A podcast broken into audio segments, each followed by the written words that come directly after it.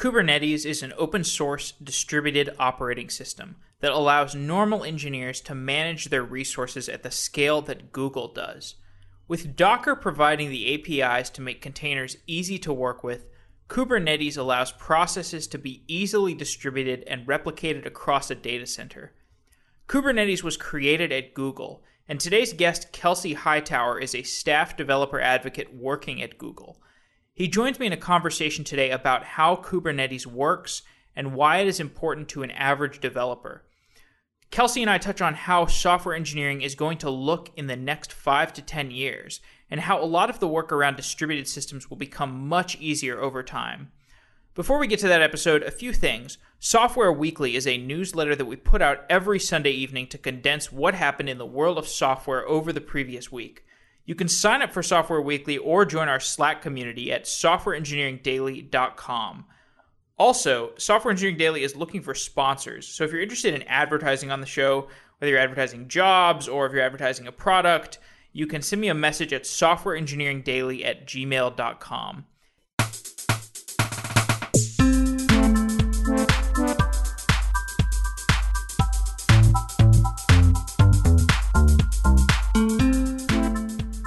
Kelsey Hightower is a staff developer advocate at Google. Kelsey, welcome to Software Engineering Daily.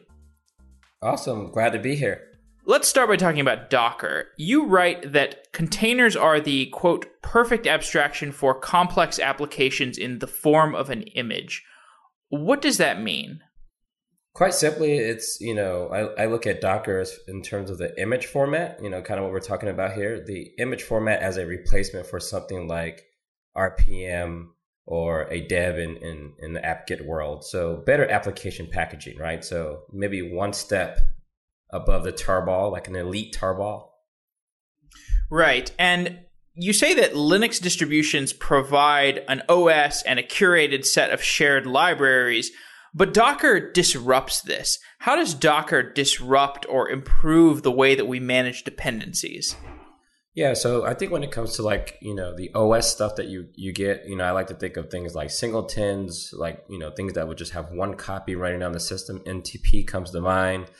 SSH, I think those things are still best delivered in many cases from your, your distro of choice. So if you're using the Debian, just use what Debian ships for that. But when you build your own application, it's rarely these days do you really want to depend on libxml that is provided by Debian, right? Like two years in, you're like, dude, I just really want to use a newer version of libxml. And that's nearly impossible unless you want to break out of the packaging system. So I think being able to put all of the things that you need inside of a container, I just think it gives you the freedom to move between the distros and only have that kernel as a dependency. One of the themes that always comes up when we're talking about containers on this show is the idea that containers have been around for a long time. And with Docker, it's not necessarily the containers that are exciting, but as you say, it's the APIs that make us excited. What is so special about the Docker APIs? What is new about Docker? Honestly, you know, when I think about analogies that come to mind, you know, you can say video has been around since the video camera has been around, right? So we go from film to, you know, VHS to DVDs to Blu-rays to now you know, most of the video comes from streaming online. And I think when we get to this part of being able to stream video, you start to have things like Netflix and all of these online streaming services that made the video more accessible. I think that's what Docker did for containers, right? Essentially gave us this new model to make it easier to share, publish, discover. And now we have this whole new world where people are storing their application images in, in registries. So I think that's kind of what Docker really brought to the table here is a well defined way of creating, publishing, and then consuming those images in a way we really just didn't have before. Explain the connection between Docker and Kubernetes, and we'll, we'll, we'll get into a discussion of Kubernetes. But why did these two things happen and move into the mainstream developer discussion at the same time? So you know, I think Docker was there, you know, first for sure. And you know what Docker brung was just like this perfect API. You know, when Docker hit the scene, everyone started building tools on top because there was just a well defined API there, right? It was really well documented. It was really easy to see how you would build an automation, a set of tools on top. So when Kubernetes hit the scene, Docker was pretty much the de facto container runtime that people were using for this stuff, right? The API was well defined. You had an image format that was pretty reusable. And the only thing you really had to do was just construct things around the Docker API. You had network access, volume access, image management. So Kubernetes was just really easy to fit right on top of that. So we're moving towards this time where we no longer think of the operating system as the operating system. Now we think of the data center as the operating system. So as the data center becomes the new operating system, people are very excited about Docker enabling this, empowering people, but Docker doesn't single handedly solve everything. What are the things that we need to build on top of Docker? Yeah, so I think when we say this statement that the data center is the operating system, you know, you know, to be fair, the operating system is still the operating system, right? you know, there's things that you need to tweak and tune. Drivers are still a real thing, but the goal now is to kind of let's rely a little less on what the low level OS provides us, right? Let's treat it almost like firmware. It's the thing responsible for making our hardware usable and accessible. It gives us remote access. It helps us stream our logs to another location. So it's still an important piece. But what we're saying now is your day to day interaction, right? The thing that starts your processes, the things that gives you process management, aggregated logging.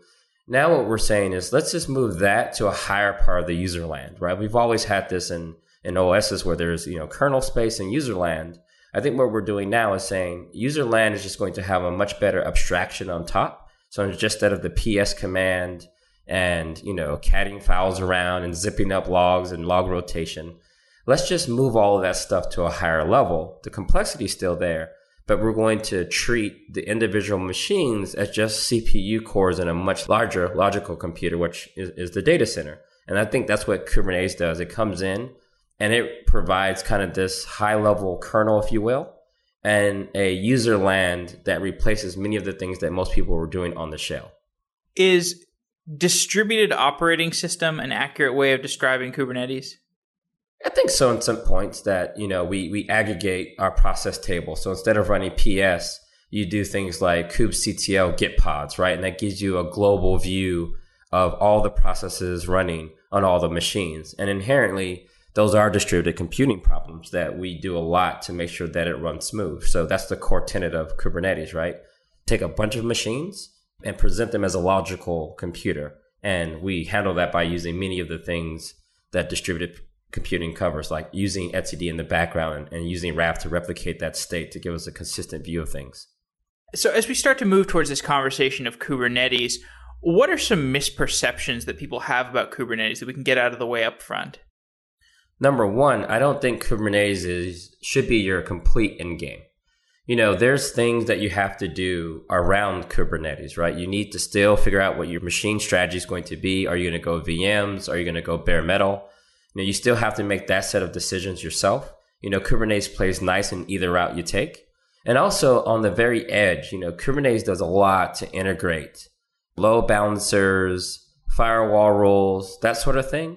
But you still need to kind of take care of your network topology. You know, are you're going to go flat, Are you're going to go L3, are you going to go bridge it all together and, and, and do some high level overlay networking? You got to kind of make those decisions as well so Kubernetes is not a PaaS. This isn't Heroku. This isn't something like Cloud Foundry. It's one step below that, and it's something that you would use to build that. Take OpenShift and Deis as great examples. So, would you say that Kubernetes replaces the automation tools and deployment scripts that we've been using for many years, or or is it something that you have to use in conjunction with automation tools and deployment scripts? Yeah, so we talked about earlier that you still have this concern of the individual machine. And that's where I think configuration management still offers tons of value, right? Getting those machines the way you want it, enforcing policy local into individual machines, even if all you're doing is installing Kubernetes and making sure SSH is correct. You know, you still need, there's a lot of value there. Same for Terraform, right? You know, creating the low level infrastructure. Kubernetes sits on top of that, right? So Kubernetes would be I'm willing to accept a few limitations. It might mean some constraints, right? So maybe limitations is the wrong word, more like constraints. You're willing to adopt containers. You're willing to deal with the ability to be rescheduled at any given time. You're willing to embrace things like service discovery. if you're willing to embrace those things, we can give you a whole new form of automation where the application is now decoupled from the underlying machine. So no longer are you trying to map the host IP and host name to the application and play games with port mapping. You kind of get this new sophisticated world. So I think it's just more of a new paradigm for doing some of the things we try to have these other tools do. Let's level set and discuss some of the primitives of Kubernetes. Could you define the terms cluster and pod and explain how they relate to each other? Cool. So, you know, a cluster would be one or more machines that is providing its resources to be scheduled against, right? So I have, you know, let's say 10 CPUs per machine. I have 10 of those machines. We would say that cluster has 100 cores. So we like to think in terms of cores. Some machines will all look the same, there could be one machine that's a little bit bigger than the others. So this is why we like to think in terms of total cores, total amount of memory that's available to the cluster. And every node in a cluster is running what is called the kubelet. So what is a kubelet? What are the responsibilities of the kubelet? Yeah, so the kubelet's job is a couple of things. Number one, to report what's available on that node. So in Kubernetes, we have a very centralized model, right? So instead of logging into every server and running a bunch of tasks, each server is responsible for reaching out and reporting its available CPU, memory, resource utilization, and also for checking in and grabbing the work it's to be executing and running on our behalf. So the kubelet's job is to carve up machine resources at a very high level. If you need volumes and storage, the kubelet's job is to mount those NFS mounts, you know, provision those volumes, get them mounted on the machine. It also communicates with Docker or the underlying runtime, such as Rocket. So we send down these pod manifests to say, hey, kubelet, I want you to run these containers with these volumes. And oh, yeah, grab these secrets from the API server. And it's the kubelet's job to make that happen on the individual machine. Okay. And I'd like to talk through some examples because I think this would help illustrate people why Kubernetes is useful. And we do a lot of shows about distributed databases. So I'd love to talk through like a, a database distributed across a cluster that's managed by Kubernetes. So in order to do that, we need a replication controller. So kind of give a high level example of how you would distribute a database on Kubernetes and what a replication controller would do for you. All right, so we're going to also assume that your database is smart, meaning if I join another node in the database, you have some way of replicating cluster membership, right? So that's one of the biggest pain points with dealing with data stores today that are not cluster aware, right? You have to deal with, you know, configuration. They don't really support dynamic configuration. So let's say this data store we're talking about has some way of if you check in, it will propagate membership throughout the cluster. That simplifies things quite a bit. So in the Kubernetes world, what we need is the ability to deploy your application and keep it running. So in the case of Kubernetes, the lowest level primitive to do that would be a pod, right? So we could assign statically one pod per machine to represent your cluster size. You know, if I need three members of my database cluster, we can create three pods. The problem with pods are they don't babysit themselves. So if a machine were to die that's running your particular pod, that member will be out until you restore the physical node. Kubernetes, we aim to do a little bit better than that. So what we do is provide a replication controller. Replication controller's job is to essentially start that particular pod based on your description on one or more servers inside the cluster. So if we stick to one and one, so one replication controller per member is currently the way most people are doing these things today with the data store. So that way each member has its own identity. Each member will have its own data volume and that data volume and container specification could be one to one per database member.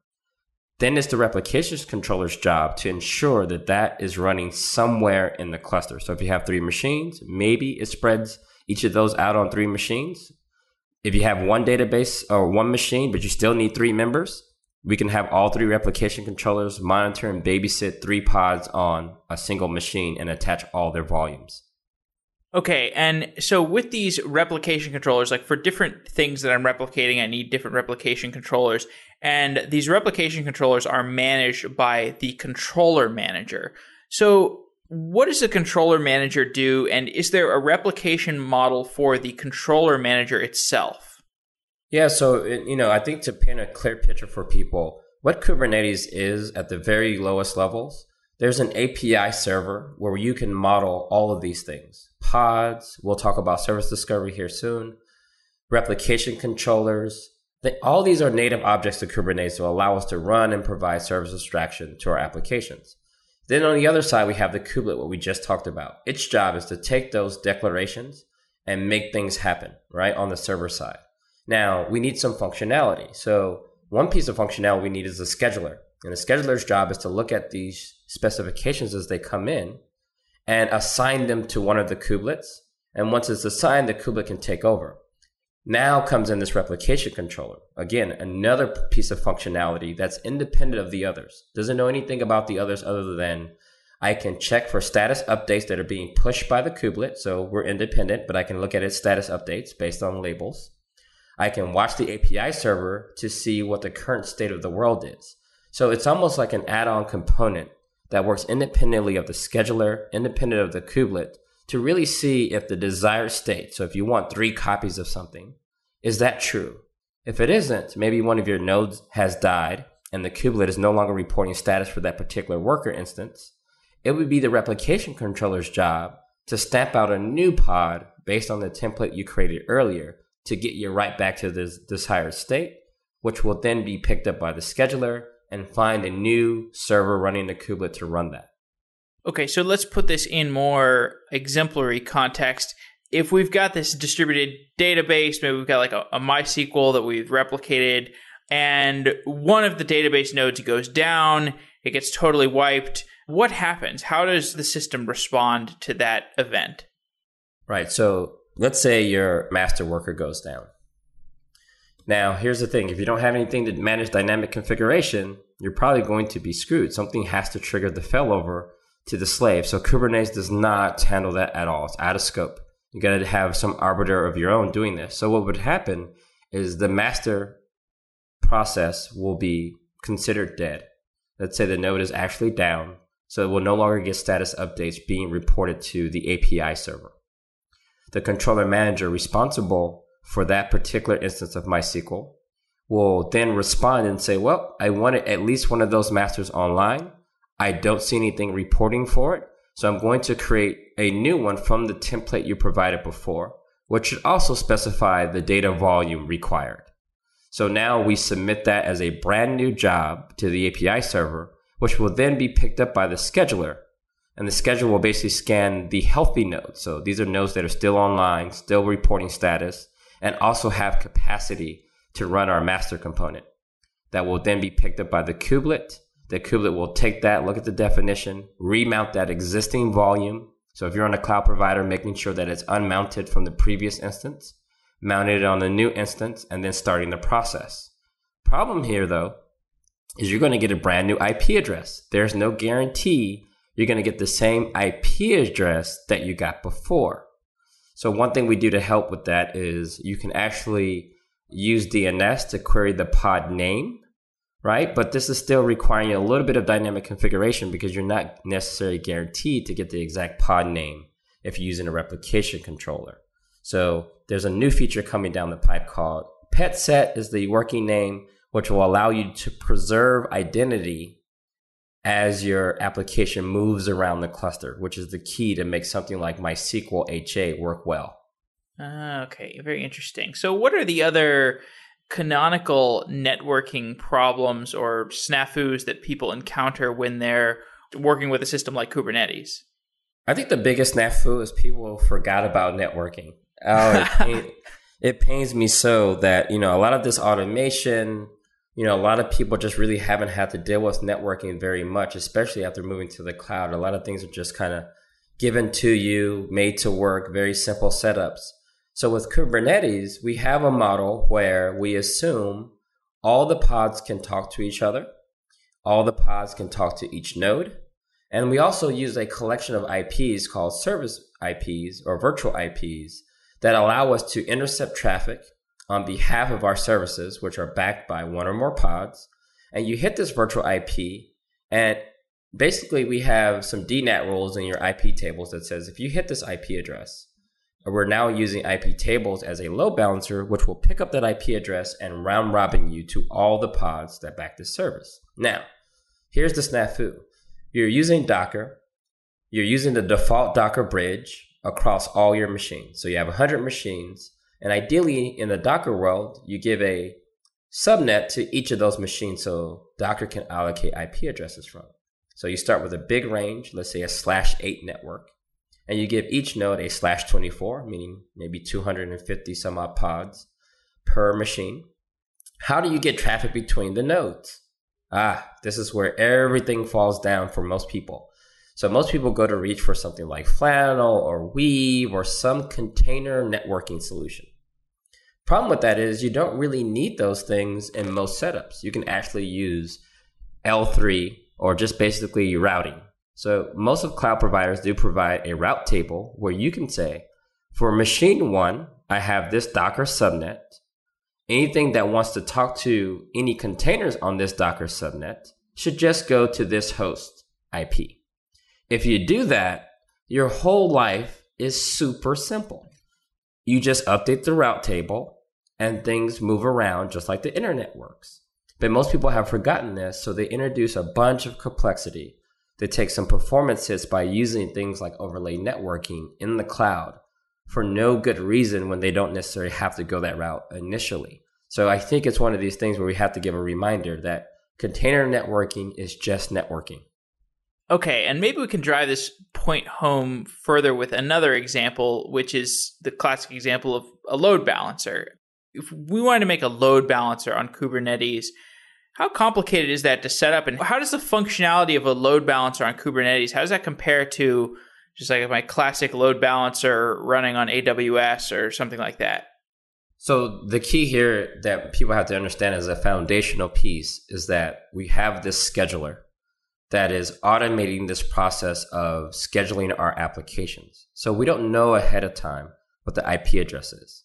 We do know what the port is going to be thanks to network namespaces. So each application gets its own IP address, meaning that they can all bind to port 80 if they so choose, which means we don't have to play the port mapping game. This is great. So we have an IP address for every instance of our application. Now, the drawback to this is we don't know what that IP address is going to be. Previously, most people would just run one or more applications on a single machine. So they would have the static assignment knowing if I know the host IP, I pretty much know where my applications are running and I can just pre-bake those into my load balancer like Nginx or HA proxy. In this world, you don't know that. So we need some automation. We need something that can handle dynamic updates. So one solution in easy mode is in Kubernetes today, we have a tool called kubeproxy that runs on every machine. And what kubeproxy's job is to do is to be this kind of a virtual IP that gives you a stable IP address. So that way you don't have to dynamically update your load balancer with the location of each of your pods as they change, come and go, right? So you can actually just use this virtual IP and that will handle the round robining around pods that are actually healthy. So as they come and go, the dynamic backend will be updated inside of Kubernetes. So all you need is this virtual IP. That's great. The drawback there though is you're paying a double hop meaning you come through your load balancer, then you hit one of the nodes, you go through the virtual IP, and then it does another set of round robining, load balancing for you. And for some people, this could introduce too much latency for them. You also have the problem is if your load balancer upstream isn't that smart, so you have no way of taking a virtual IP and saying, I want to round robin the destination for this virtual IP across all of my backends so I can have some high availability. Without that, you're only going to one host and now you fall on the floor. So to mitigate that, Kubernetes does support integration with most cloud load balancers and another thing we call ingress. So this allows Kubernetes to kind of manage all of these dynamic updates required to make all of this stuff seamless. And then lastly, I'll tell you about the hard mode, which would be normal mode in my opinion. you can ask Kubernetes for a stream of events that tells you all the active pods and their IPs and ports. So that way you could have your own tooling process these updates and dynamically add backends as they come and go. There's many tools like this online. If you search for like Kubernetes and Nginx integration, you'll see that people are doing these things natively, skipping over some of the easy mode stuff and not paying the double hop penalty. Okay, I love these examples that we've been discussing, and you're really able to dive into them deeply and describe them with a lot of granularity. So let's talk through another one. Typical scenario I've got a bunch of server replicas and I realize there's some bug that is in the distribution that's on all of them, or the code that is on all of them, and I want to issue a hotfix to all my server replicas. How do I do that using Kubernetes? Why is Kubernetes useful for this? So this is to me the sysadmin dream come true, right? so, you know, and, and early in my IT career, I spent a lot of time as a sysadmin, and even with tools like Puppet, Ansible, and Chef, you know, they do a lot to make a lot of this stuff pretty easy. You know, once you have your inventory set up, you can go through and say, hey, anyone running this particular tag or has this role, you know, run this new set of automation that should hopefully update my app, right? Kubernetes, I think, kind of takes that one step further. You know, now we don't really need to track which host is running what. We can just target either a deployment, which manages replication controllers, or just replication controllers directly. And this is where things are defined. It says this replication controller is managing application version 1.1. Now I built, I patched my vulnerability, I've updated my container, and now I'm ready to roll it out. Now I don't know how many are out there, right? I don't know if it's 10 or a million copies, and I don't need to know because the replication controller's job is to enforce our desired state even when we're asleep. So if we go through and we say, hey, Kubernetes. I have version 2.0 and I want all of my pods to be running 2.0 that are being managed by this particular controller. What we have now as of Kubernetes 1.2, all this can be done server side. So if you're using what we call a deployment, and a deployment carries with it the underlying definition for the replication controller, it also carries your update strategy, which is by default rolling update. So if you do your initial deployment with version 1.0, you update that deployment with the 2.0 as the container image tag you want, and you do an update of that manifest inside of Kubernetes. At that point, you can stand back and let the rolling update happen, and it will be managed by the deployment object. You can expect that object to tell you how far it is in that process. Maybe we've done 500,000 updates out of a million, and it will do it in a way that minimizes downtime. All of your pods will have their shutdown hooks called We'll make sure that containers actually go away before we add new ones. And we keep doing this until the job is complete. Okay, that's a great example. So we've been talking about Kubernetes from this applied point of view, but I'd like to get into a little more discussion of the internals. You know, you touched on the API server earlier. Let's put a little finer definition on this. What are the responsibilities of the Kubernetes API server? Very simple. The Kubernetes API server holds all the objects for things that can be monitored, be manipulated in a cluster. So we have all of our node objects. So in order to use resources and in order for the scheduler to make its decisions, it needs to have a list of all the nodes running. So that's a schema inside of the API server. So when nodes come up, they register themselves, which adds the object to Kubernetes. So that's all of our node listings. We have the same thing for pods, services. Those are those VIPs we talked about earlier for replication controllers and deployments with the update strategies. All that is modeled in the API server. The API server then stores that in some consistent store. Today, that's etcd. So it ensures that all of this state about the cluster, you know, the current status of the nodes, the current status of the pods, things like events, all those gets persisted in a data store. The API server is the only thing in a Kubernetes cluster that gets to talk to this data store. The API server then provides endpoints for watching for changes, event notifications, and also manipulating all the CRUD operations you would do, you know, create, update, and modify. All that happens in the API server. And that's all it does.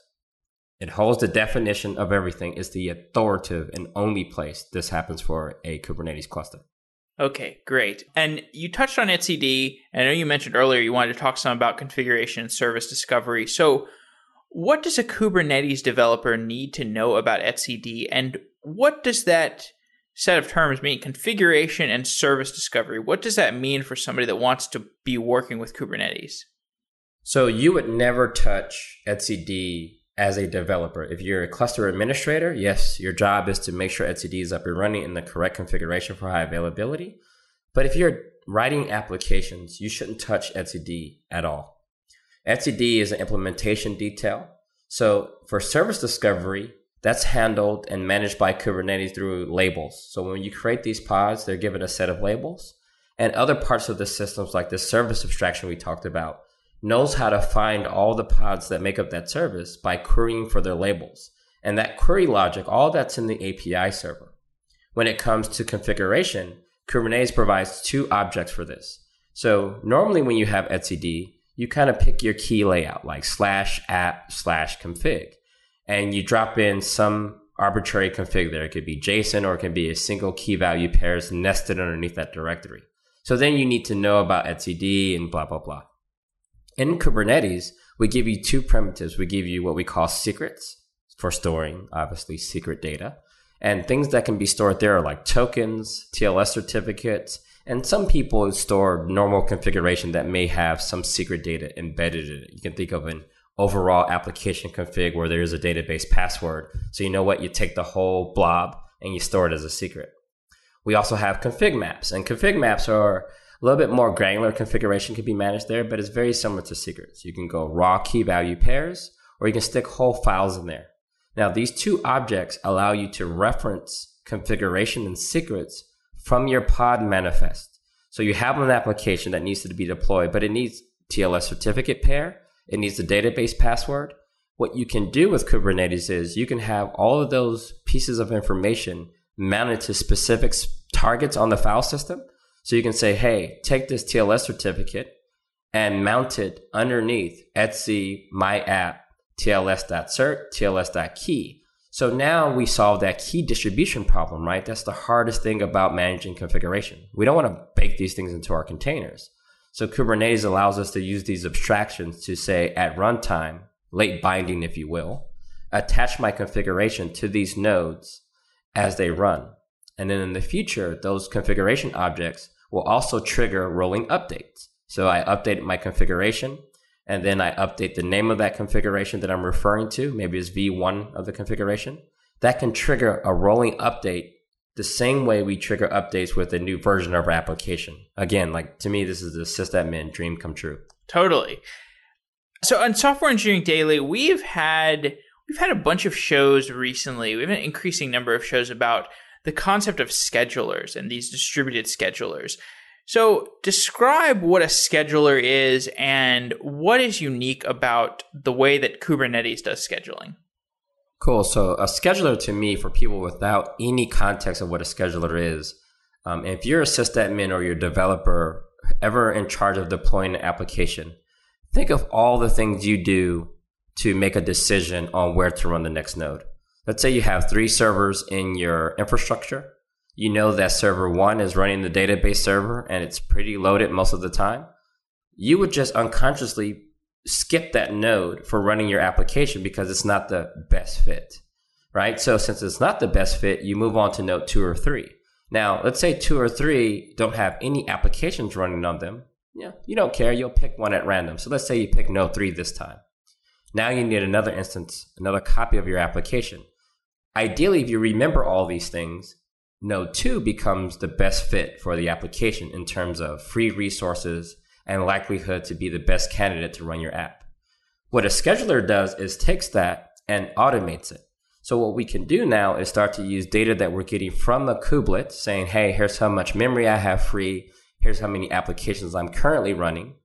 We can use that data then to score each of the nodes. So as these workloads come in, we say we need to run a copy of our application. We just run through the list of nodes in the API server weigh them based on free resources, and then just make a scheduling decision, which would be the placement portion. And now we know that we've, at that particular moment in time, that was the best fit for our application. Rinse and repeat as workloads come and go in the system. So that's a scheduler at a high level. Great. Okay, I want to zoom out and talk about the broader context of these distributed systems, newer tools and projects. You've talked about Docker Swarm and running Docker Swarm on Kubernetes. And Swarm allows you to treat a pool of hosts like a single machine, which sounds very similar to what Kubernetes offers. So, how does that compare to what Kubernetes does? So, when you look at Docker Swarm, that project goes from the ground up. You know, containers, individual containers are the dominant primitive there. So you take a container and you can schedule it across machines. So Swarm gives you this idea of scheduling. Great. So this is that whole scoring and certification process. Recently, Docker added some service discovery, right? So now service discovery is baked in. So we place this thing and we update some internal state to say, here's where it's running. In terms of volumes, currently in Swarm, a volume is not a detached thing. Even though Docker supports volumes in Kubernetes, a volume would be its own independent object that could also influence scheduling decisions. So when I think about Swarm, it's going from the ground up, starting from a container and adding enough functionality and abstractions on top of that to provide a complete system. I look at Kubernetes coming from the top down, starting with a unified API for service discovery, volume management, user management, things like replication controllers, starting from the top and then working our way down to implementation details. So at a very high level, for some users, they provide very similar things. I have a definition. So this is kind of one thing that's a little different in Docker. There is no true definition of like a replication controller, if you will. You know, you can say Docker run and make sure that it gets restarted. And then there will be some state that will be somewhat implicitly created that says, Hey, I want this container to run somewhere. In Kubernetes, you start with this explicit state. So you never do an imperative action in Kubernetes up front. You don't say, run this pod. No, no, no, no, no. You say, I would like to have a pod that looks like this. And it's the system's job to figure out how to actually make that happen.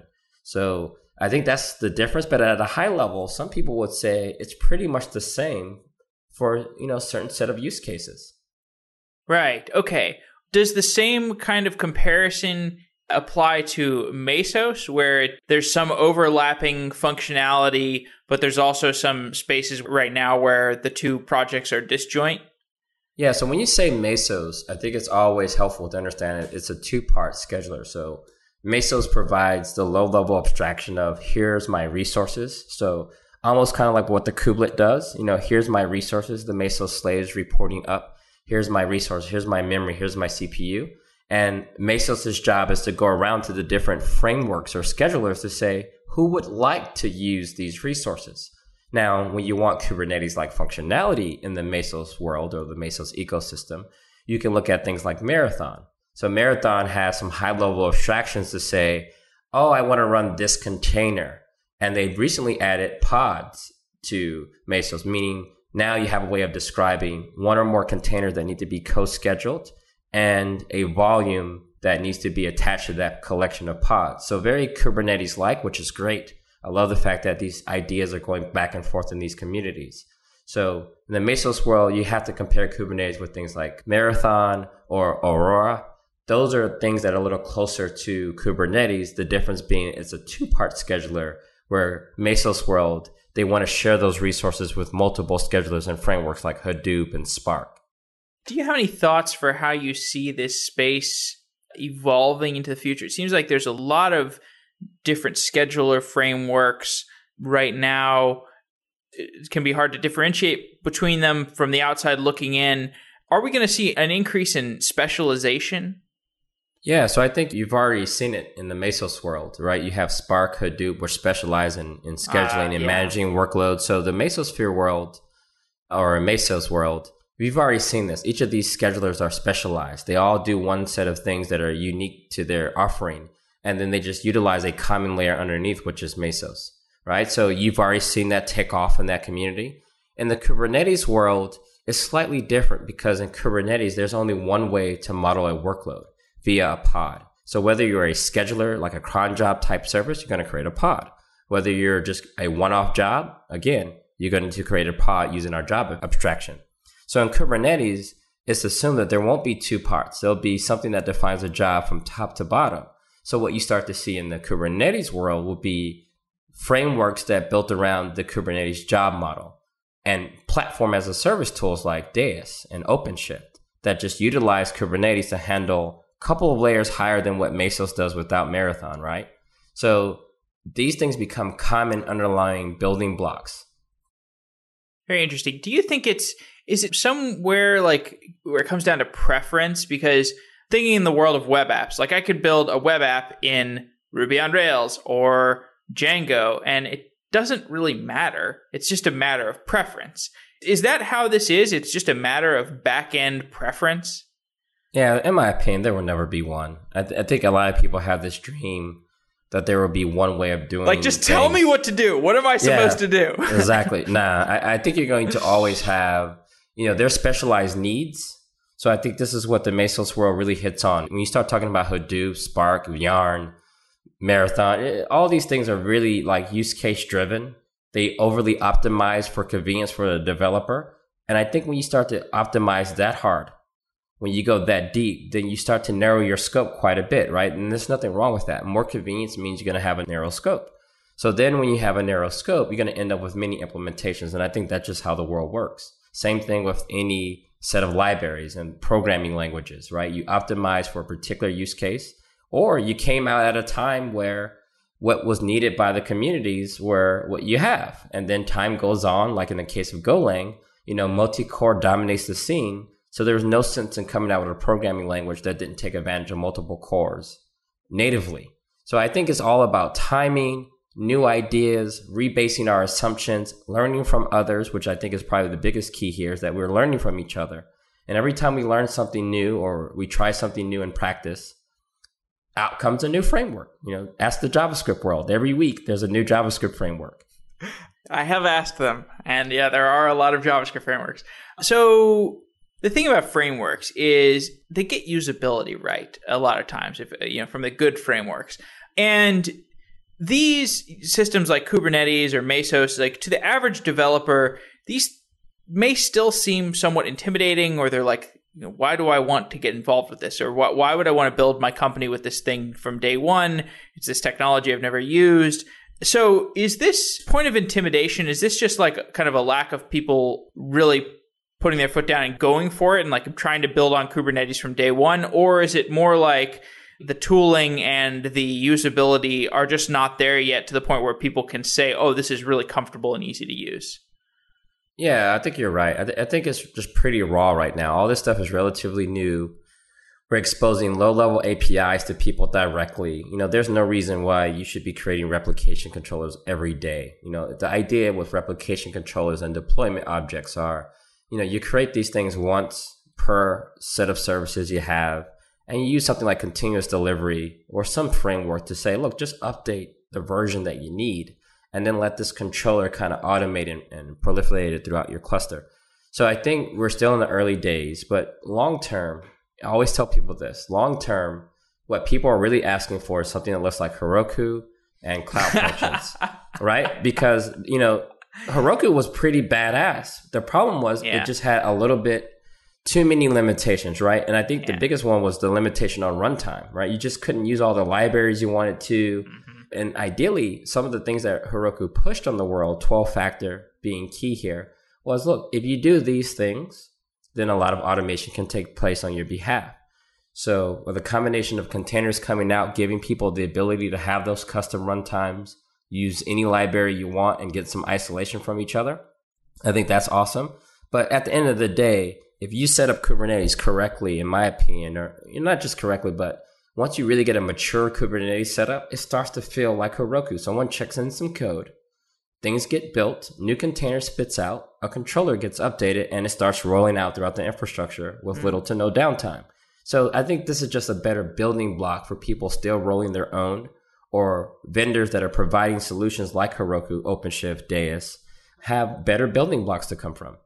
So, as we kind of begin to wrap up, you mentioned cloud functions, and I think this is like the Google offering that's somewhat similar to AWS Lambda. That's correct, right? That's right. Okay. So, how does that fit into this conversation? And as we're kind of talking about the types of architectures people are going to want to build in the near future.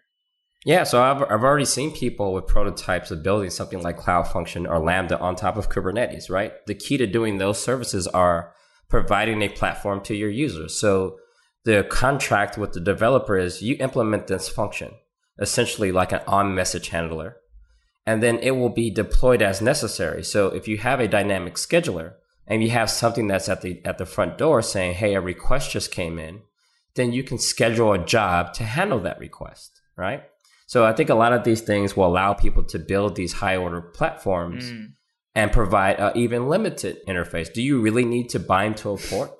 Do you really care about binding to ports? Actually, the truth is no, right? That's just an implementation detail that we happen to use TCP as a transport.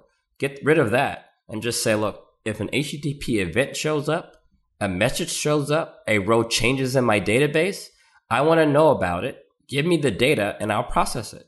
That is to me, in some use cases, I don't think you're going to do that for everything in the world, but I think a lot of use cases that I've seen in the world can be handled that way. So that's so. Does it in that case? Does a developer have to?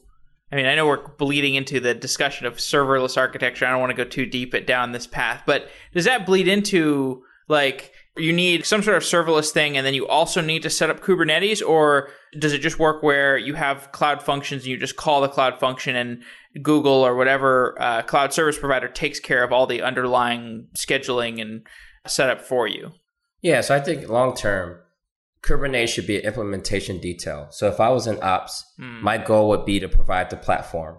It would be nice if I can provide my development team something that like cloud functions where, hey, if you implement this function, we'll take care of the nitty gritty details of what that means. Yeah. That would be more of a contract with the infrastructure. Or if you really do need to run, you know, your full custom runtime, you need to bind to the port and offer, you know, services with ports, then sweet.